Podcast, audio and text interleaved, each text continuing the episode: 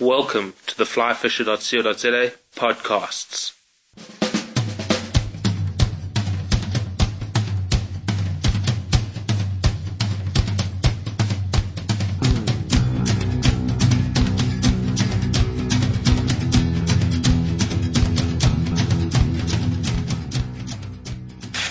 fly fishing is not always just about casting a line and catching a fish. It's often about things that go with it, our fly fishing adventures. And uh, I'm happy to say I have Chris Bladen sitting with me who casts bronze sculptures, takes some stunning photographs, and dabbles with a paintbrush. Welcome to the podcast, Chris. Thank you very much, Mike. Excellent to have you here. We, we look forward to hearing about and your in depth knowledge of casting bronze. It's not something that I would jump in and stick my head into immediately. So, how did you get into fly fishing? I know you grew up in Mpumalanga. Yeah, we uh, started fly fishing when I was probably about five years old Yeah. with a with a spinning rod, but I was adamant to have a fly on the end of it, know, like the older people had. Yeah. And uh, you know, my I suppose my father saw that you know, I suppose he needs a fly rod, and uh, I was probably about six, seven when I was casting fly lines for the first time. That's all right. Uh, you grew up in Mpumalanga, Actually, uh, Pretoria at that Yeah. stage. But I know that you got into uh, sculpting and, and artwork when you were very young. So, how did you get into that and how did it start off? My father had a business in Pretoria where he used to train people to carve in stone, Yeah. in verdite, uh, to be precise. And I sort of caught onto it quite young. Uh, sort of, I was fascinated by being able to create something from nothing. Yeah. It didn't take long for me to to uh, start carving my own pieces, and you know, funny enough, they they were fish in various mediums, stone and wood Yeah. and um, yeah, I really enjoyed it. Yeah. Then, how did you progress from there? I I know you're trained in dental technology. That's right. So, Yes. tell us how that came about. You know, once I finished national service, I uh, had the choice, fortunately, to go and study, and uh, art was my first choice. Yeah. But uh, the old man wasn't too happy with that, or he uh, thought that they artist battle, so I had to choose something else, and I thought dental technology was the way to go. After doing quite a bit of research on on different courses, you know, it was uh, also very hands-on. You create, you know, we we learned to to carve and wax, and you know, and that sort of introduced me to the lost wax casting process. Yeah. Just while we're talking about hands on, uh, it's difficult. We should be doing a video cast because Chris hasn't stopped moving his hands since we started chatting. It's a very hands on kind of person, but as you can imagine from sculpting, etc.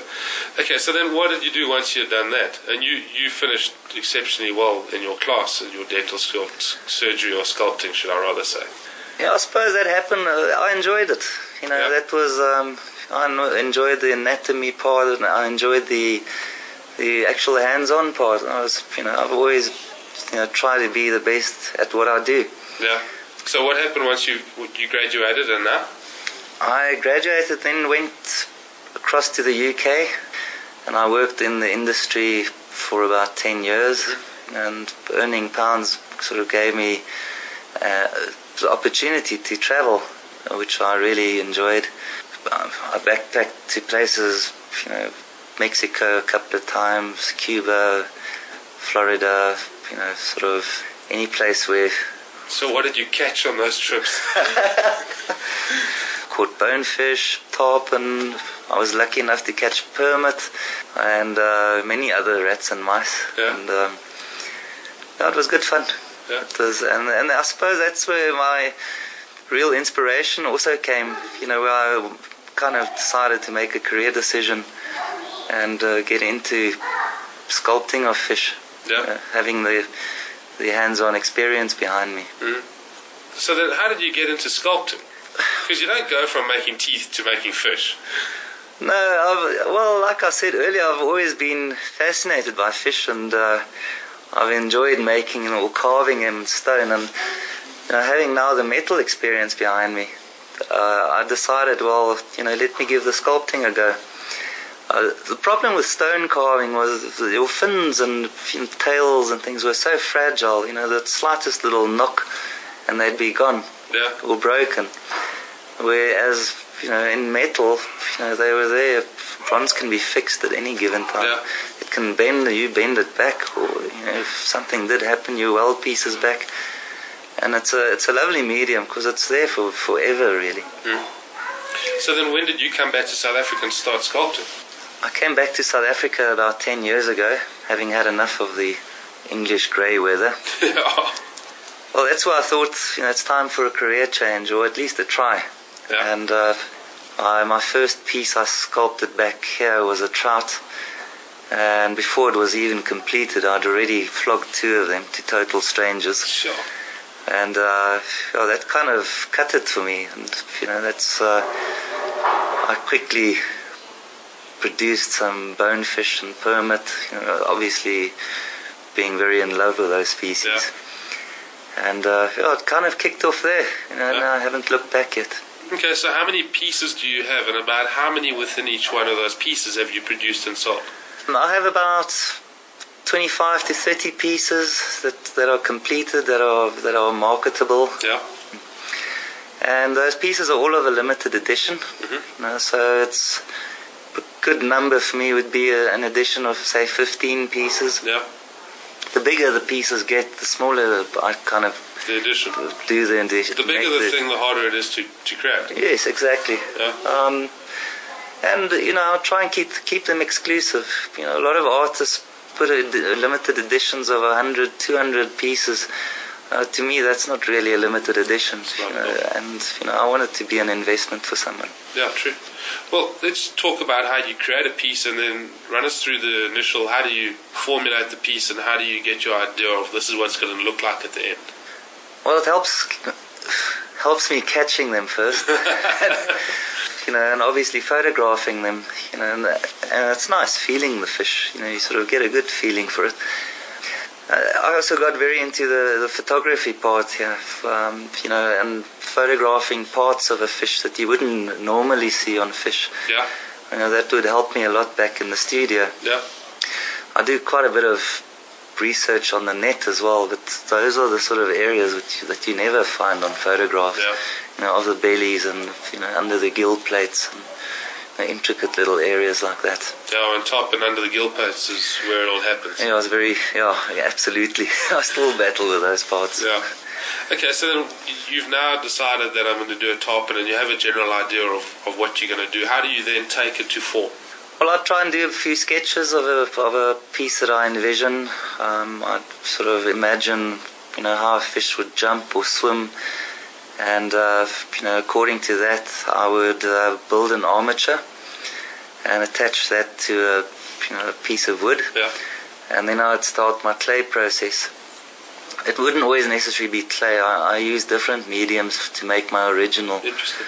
Sometimes I feel plaster would work better for me or wax. Um, Yeah, so it doesn't really matter what you use for your for your original model. Anyway, I'd say I was using clay. I'd then build up clay on the over the armature. You know, I love working with different textures. I think they make the piece more alive and Yeah. original. I don't. I'm not one of those artists that try and copy every single scale because I think you sort of you lose the artiness in it. You know, I kind of keep it. I try and keep it a bit more contemporary. Although I try, although my form is very important to me. If I'm doing tunas, I want people to see that's a yellowfin tuna, or it's a bluefin tuna, or yeah. or a dogtooth tuna, and that's quite an important. But it's not a photograph. It's not a photograph. If you look closer, you'll see there are all sorts of interesting little textures and and fingerprints. And I'm actually not brave enough yet. I'd like to go a lot wilder with my pieces, but Yeah. it takes a bit of time to get the guts. Yeah, there's some international guys who've gone wild and their stuff is looking exceptionally good. No, absolutely. Uh, I take my hat off to those guys. But when you look at their work, you can see they really understand and uh, have a feeling for the for the object that they're doing. Um, they're artists that do cats that are phenomenal, and you, they have a serious understanding of, Yeah. of, of of the piece they're doing. Okay, so now you've got your clay model and you're comfortable and happy that you want to take this to market. What do you do next? Well, then then the work starts. uh, but, uh, we uh, I then produce a silicon rubber mold Yeah, around the piece and you know, it wouldn't necessarily be one piece. You know, I'd have to cut off fins and tails, and because of undercuts. So a mold would a mold of a piece would could quite often be five pieces. Yeah. You know, once I've done the silicon mold, I open it all up and remove the original, and I then slosh molten wax in my silicon rubber mold. And once you, when you, when that is set, you open it up, and you know the easiest way to explain it would be like an Easter egg. Yeah. To because a hollow casting is much, know, you get much more detail. It's much better casting Yeah. and easier to handle. You can imagine a solid six foot bronze, you know, would be it would be very unpractical Yeah, to true. work with. Okay, so now you have a wax model that looks identical to your original, but it's cut up into five pieces. That's right. Okay, so where do we go from from there? Well, the wax model, we then put all those pieces back together again, which sounds rather ridiculous, and try and get it exactly the same as the original. Yeah. And the sad part is we then cut it up again. but this time not looking at undercuts, but looking at how at a, a practical casting. So um, yeah, you've then got you know uh, typically say four or five pieces of, of wax. Yeah. And another reason we cut it up so, uh, is also to get you know when we get to the ceramic stage, to be able to get the ceramic to go inside the hollow part uh, in order to be able to cast the hollow piece. So you then obviously put in drawers and what what are they called? The bits that let the metal flow and the air flow out. Yeah, it's in the in the foundry industry. It's called gating, Okay. but uh, you know, to they they really runners and risers, and Runners your and risers. and your casting cup. All these parts would be attached to your to your wax, wax pattern, Yeah. or your wax pattern with with all with this whole contraption on it. Starting to look less and less like a fish. No, absolutely. Sometimes you've got to use a lot of imagination. This whole contraption, we then dip in a ceramic solution Yeah. which is a huge ceramic tank, and you know we'll get the finest detail as you know as fine as fingerprints. Yeah. I'd probably dip a piece about or up to say ten times, and after each dipping, you add a ceramic sand, which you know enables the you know, your ceramic core to thicken up. Yeah. You bake that. How how long and how hot? Uh, We then bake the uh, ceramic shell at probably about, about 900 degrees. Sure. So it gets pretty hot. And at the same time, you lose your wax. Yeah. And that's where that saying comes from the lost, Lost wax. wax. process, yes. At the same time, we'd be melting a pot of metal. Okay, so it's all kind of like one stroke now. Now we started in the morning and now we just work. Yes, Okay. yes. And how many are you doing at the same time? Four or five pieces? Yeah, I try and capitalize on energy. So, you know, if it was a big piece, it would be, you know, it'd be five different big pieces. But, you know, the smaller pieces, I'd do up to four, five, six sculptures at a time. Yeah. With all their little parts, and sometimes all of those little parts are attached to the gating. Yeah. And So um, it really doesn't look like a fish at all. No, not at all. And it's extremely fragile, so you've got to work very carefully with very hot objects. Oh my word. Yeah, and the metal melts at about uh, 1160 degrees. So while you're baking, you're melting metal. We're melting metal in a in a. Is this all happening in your studio or you outsource this to another foundry? Well, I used to. Um, in the early days, I outsourced a lot of most of my work, but I got so annoyed with foundries, you know, because fish would come back with dings in them, and yeah, and, and I'm a bit of a, a detail freak, and Yeah, that much I attest to. so I eventually decided, well, you know, stuff this. I'll I'll cast my own work. Yeah. So we we first built a a big furnace that myself and my butt built a uh, furnace that took an 80 kilo pot. And it was a bit of an overkill because we because we had to pull in mates from all over the place to come and help carry the stuff. And uh, so I've you know, a couple of years ago I built a furnace from a 44 gallon drum and fire cement etc. So I'm melting about a 30 kilo pot now Sure. which uh, that takes about 40 minutes to melt Yeah. with a with a paraffin burner. All right, let me just get this straight then. So you got the ceramics in the oven at 900 degrees. You got 30 kilograms of molten bronze sitting at 1100 degrees, and two mad Capetonians running around trying to manage all this stuff. Just painting the scene.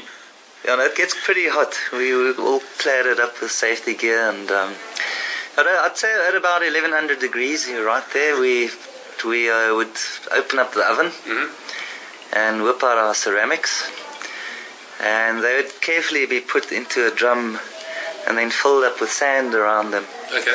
which would support. And it's also you know a nice little safety feature because you don't want a, a ceramic shell to burst, and it does quite often happen.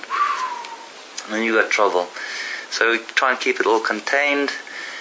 And um, once your ceramics are safely in the sand, we would then open up the furnace, and with our casting irons, we'd whip out the crucible, then give the bronze a good mix up, degas it, and then pick it up. Degas it, is that because it holds bubbles within the bronze? Yeah, it just gives you a much better consistency. Yeah, there is air trapped in the uh, bronze sometimes, and if, you, if we'd have slag on the top, that Oh, okay. that's another thing we add to the bronze, you know, and that help, helps pull out impurities. Yeah. So that all that we've got to remove first. Oh, it's an absolutely beautiful, mesmerizing thing to see this pot of molten bronze, I and it's can well imagine. and it's probably at this stage about 1200 degrees. Well, it melts at 1160, 1200 degrees is a good temperature for us to cast. Um, Why? Because it's, it's fluid, but it's not too fluid. Yes, and exactly. And by the by the time we've got all this stuff ready, our molds have started cooling down a little bit. You don't want them too cold, eh? You don't want them too cold. Another reason you also want a hot mold is for the bronze to be able to flow all the way to the bottom Ah, with, right. without it setting. Yes. Um, if you have a cold uh, ceramic shell, you know the bronze would set before it gets into all the fine areas and you know especially fins and tails Yeah. and things. And this is the key. If you screw it up now, you go back to square one. So you then got to re with your first wax. I've got to start to wax again. Ah, okay. So this is this is the key. Exactly. Everything else up until now can be done again and doesn't exactly. really matter. Yes. Um, yeah, and that probably takes about 20 minutes for the metal to solidify. Yeah. And we'd leave it in the sand for about an hour because it's kind of still quite volatile. If you uh, try and remove your ceramic shell too early, your metal could actually pull. Because the metal actually crystallizes, Yeah. believe it or not, as, as it sets or uh, cools down. It's best to leave it till it's cold Yeah. and then you carefully take a hammer and chisel and you'd knock off the excess ceramic shell and what you have there in front of you then is, is basically a bronze replica of the wax that you had Yeah. and um, you know then the serious work starts So it's still got all the channels and it's held together like a big couple of meatballs on the end of spaghetti. exactly So now the hard work comes. You're going to cut all that off and put it back together again. Exactly. Yes, we, we cut off all the runners and risers. The pouring spout will get cut off. We then give the whole piece, or all the pieces, a good sandblast, Yeah. and that would clean up the metal, which looks quite dull at this stage. And then we'd carefully weld back all the pieces. That would be done with a TIG welder using argon gas. Yeah. It's, it's kind of like brazing the piece Yeah. and then we use files and air tools and we try and work well we don't try we have to work work it back exactly like the original hmm. You don't want to see any welding marks and you know it's incredible what you can do with bronze it's a very it's a very beautiful medium to work Yeah. in I, I have closely inspected a few of your pieces now that you've Ah. told me you cut it into five, and I can't see a single joint. well yes I'm sure you uh, could point them out to me, but right now the mystique is just in the pure workmanship. yeah I suppose there there are always little flaws but uh, I won't show you it's only I know about them Yeah, I know, we'll leave it just like that. but now you're not finished yet because now now it's cleaned, it's blasted, and you, you worked a bit of the stuff off the outside. How do you finish the piece so it's got. To describe it properly is that there are different shades of bronze going the right the way through the piece. How do you get those different shades of bronze to come out? Well, this process is called patination. It's, an, it's a method that's been used for thousands of years, same as the casting, Yeah. where we etch the metal.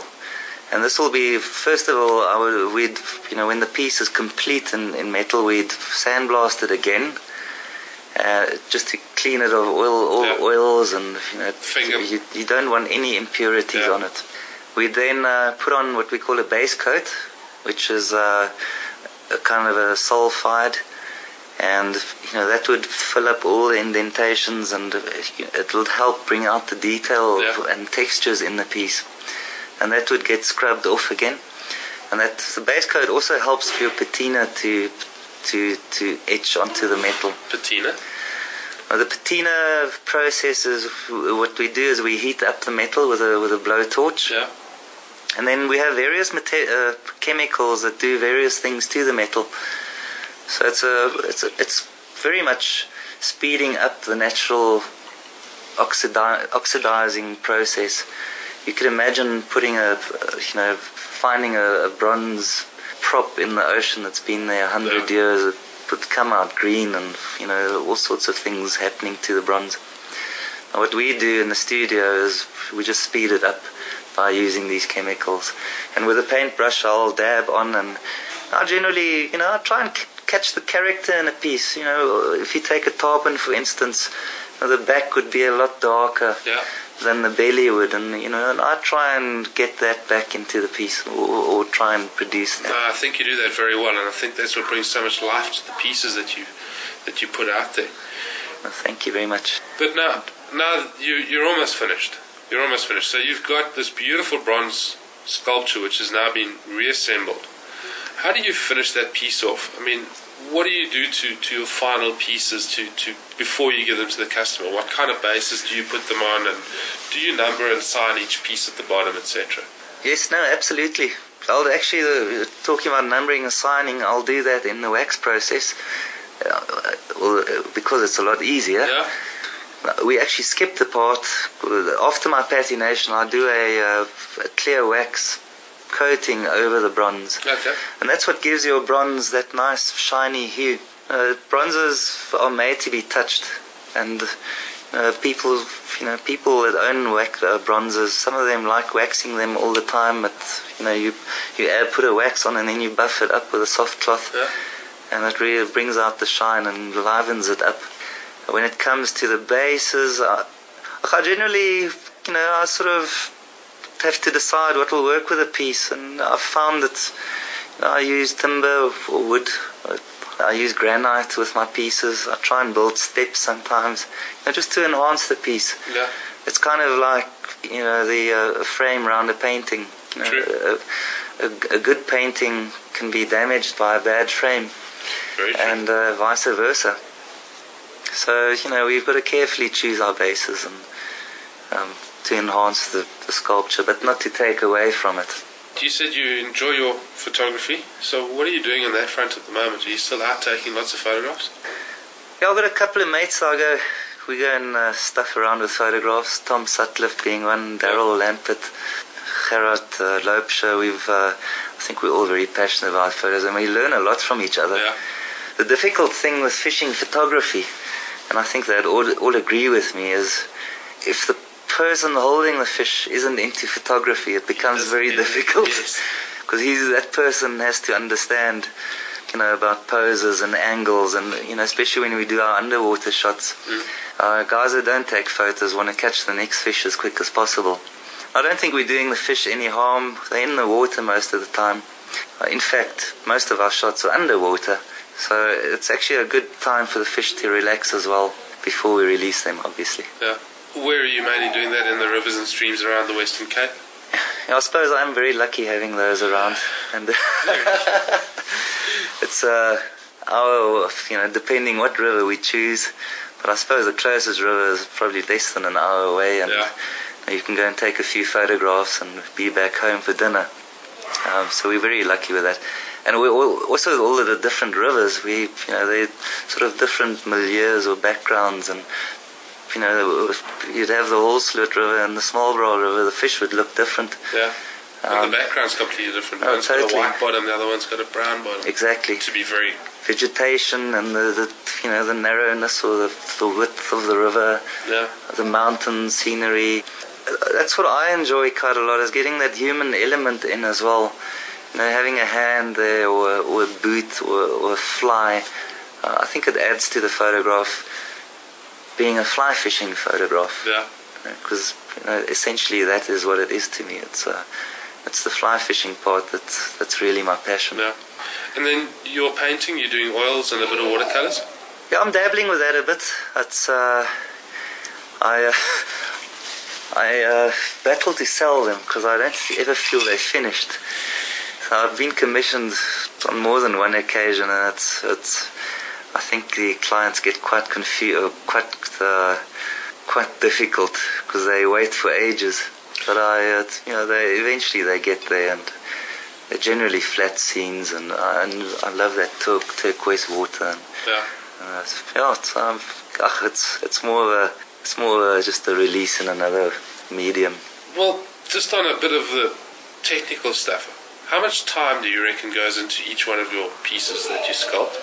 Oh, Mike, that's a question I people ask me every day.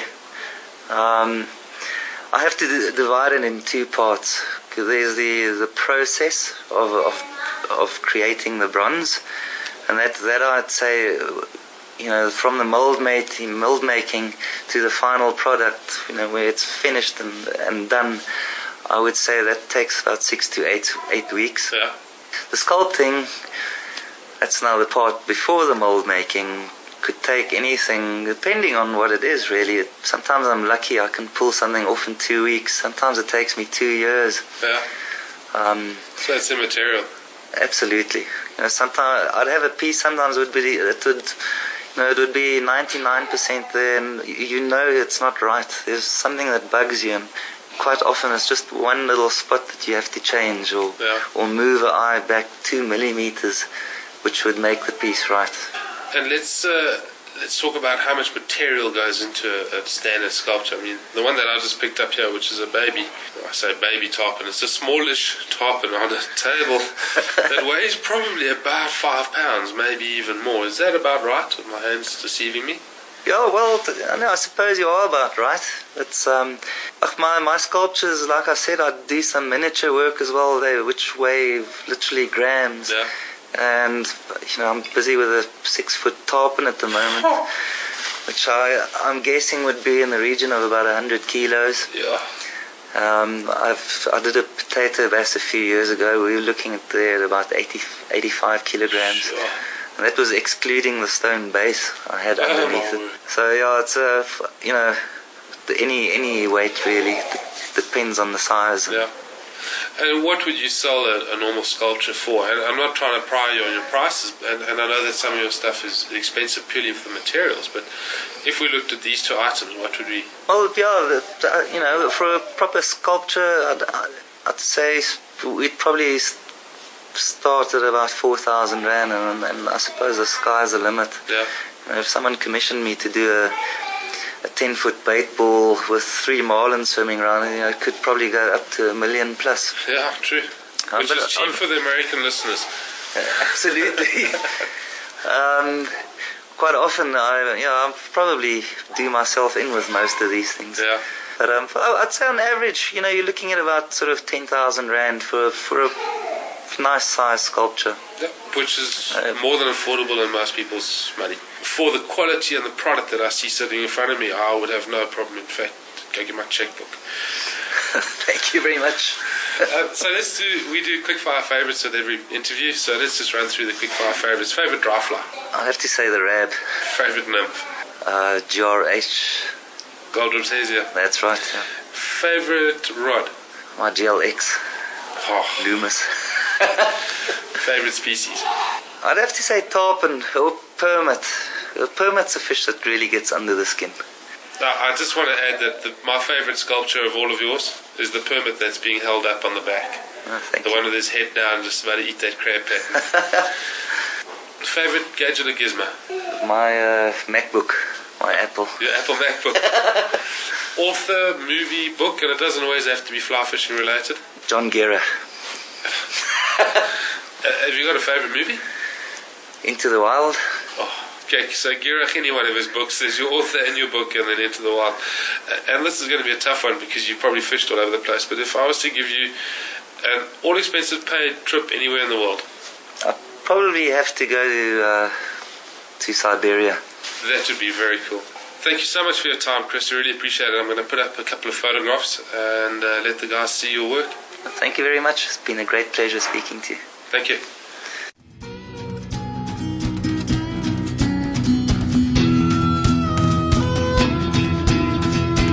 They say you know life is given.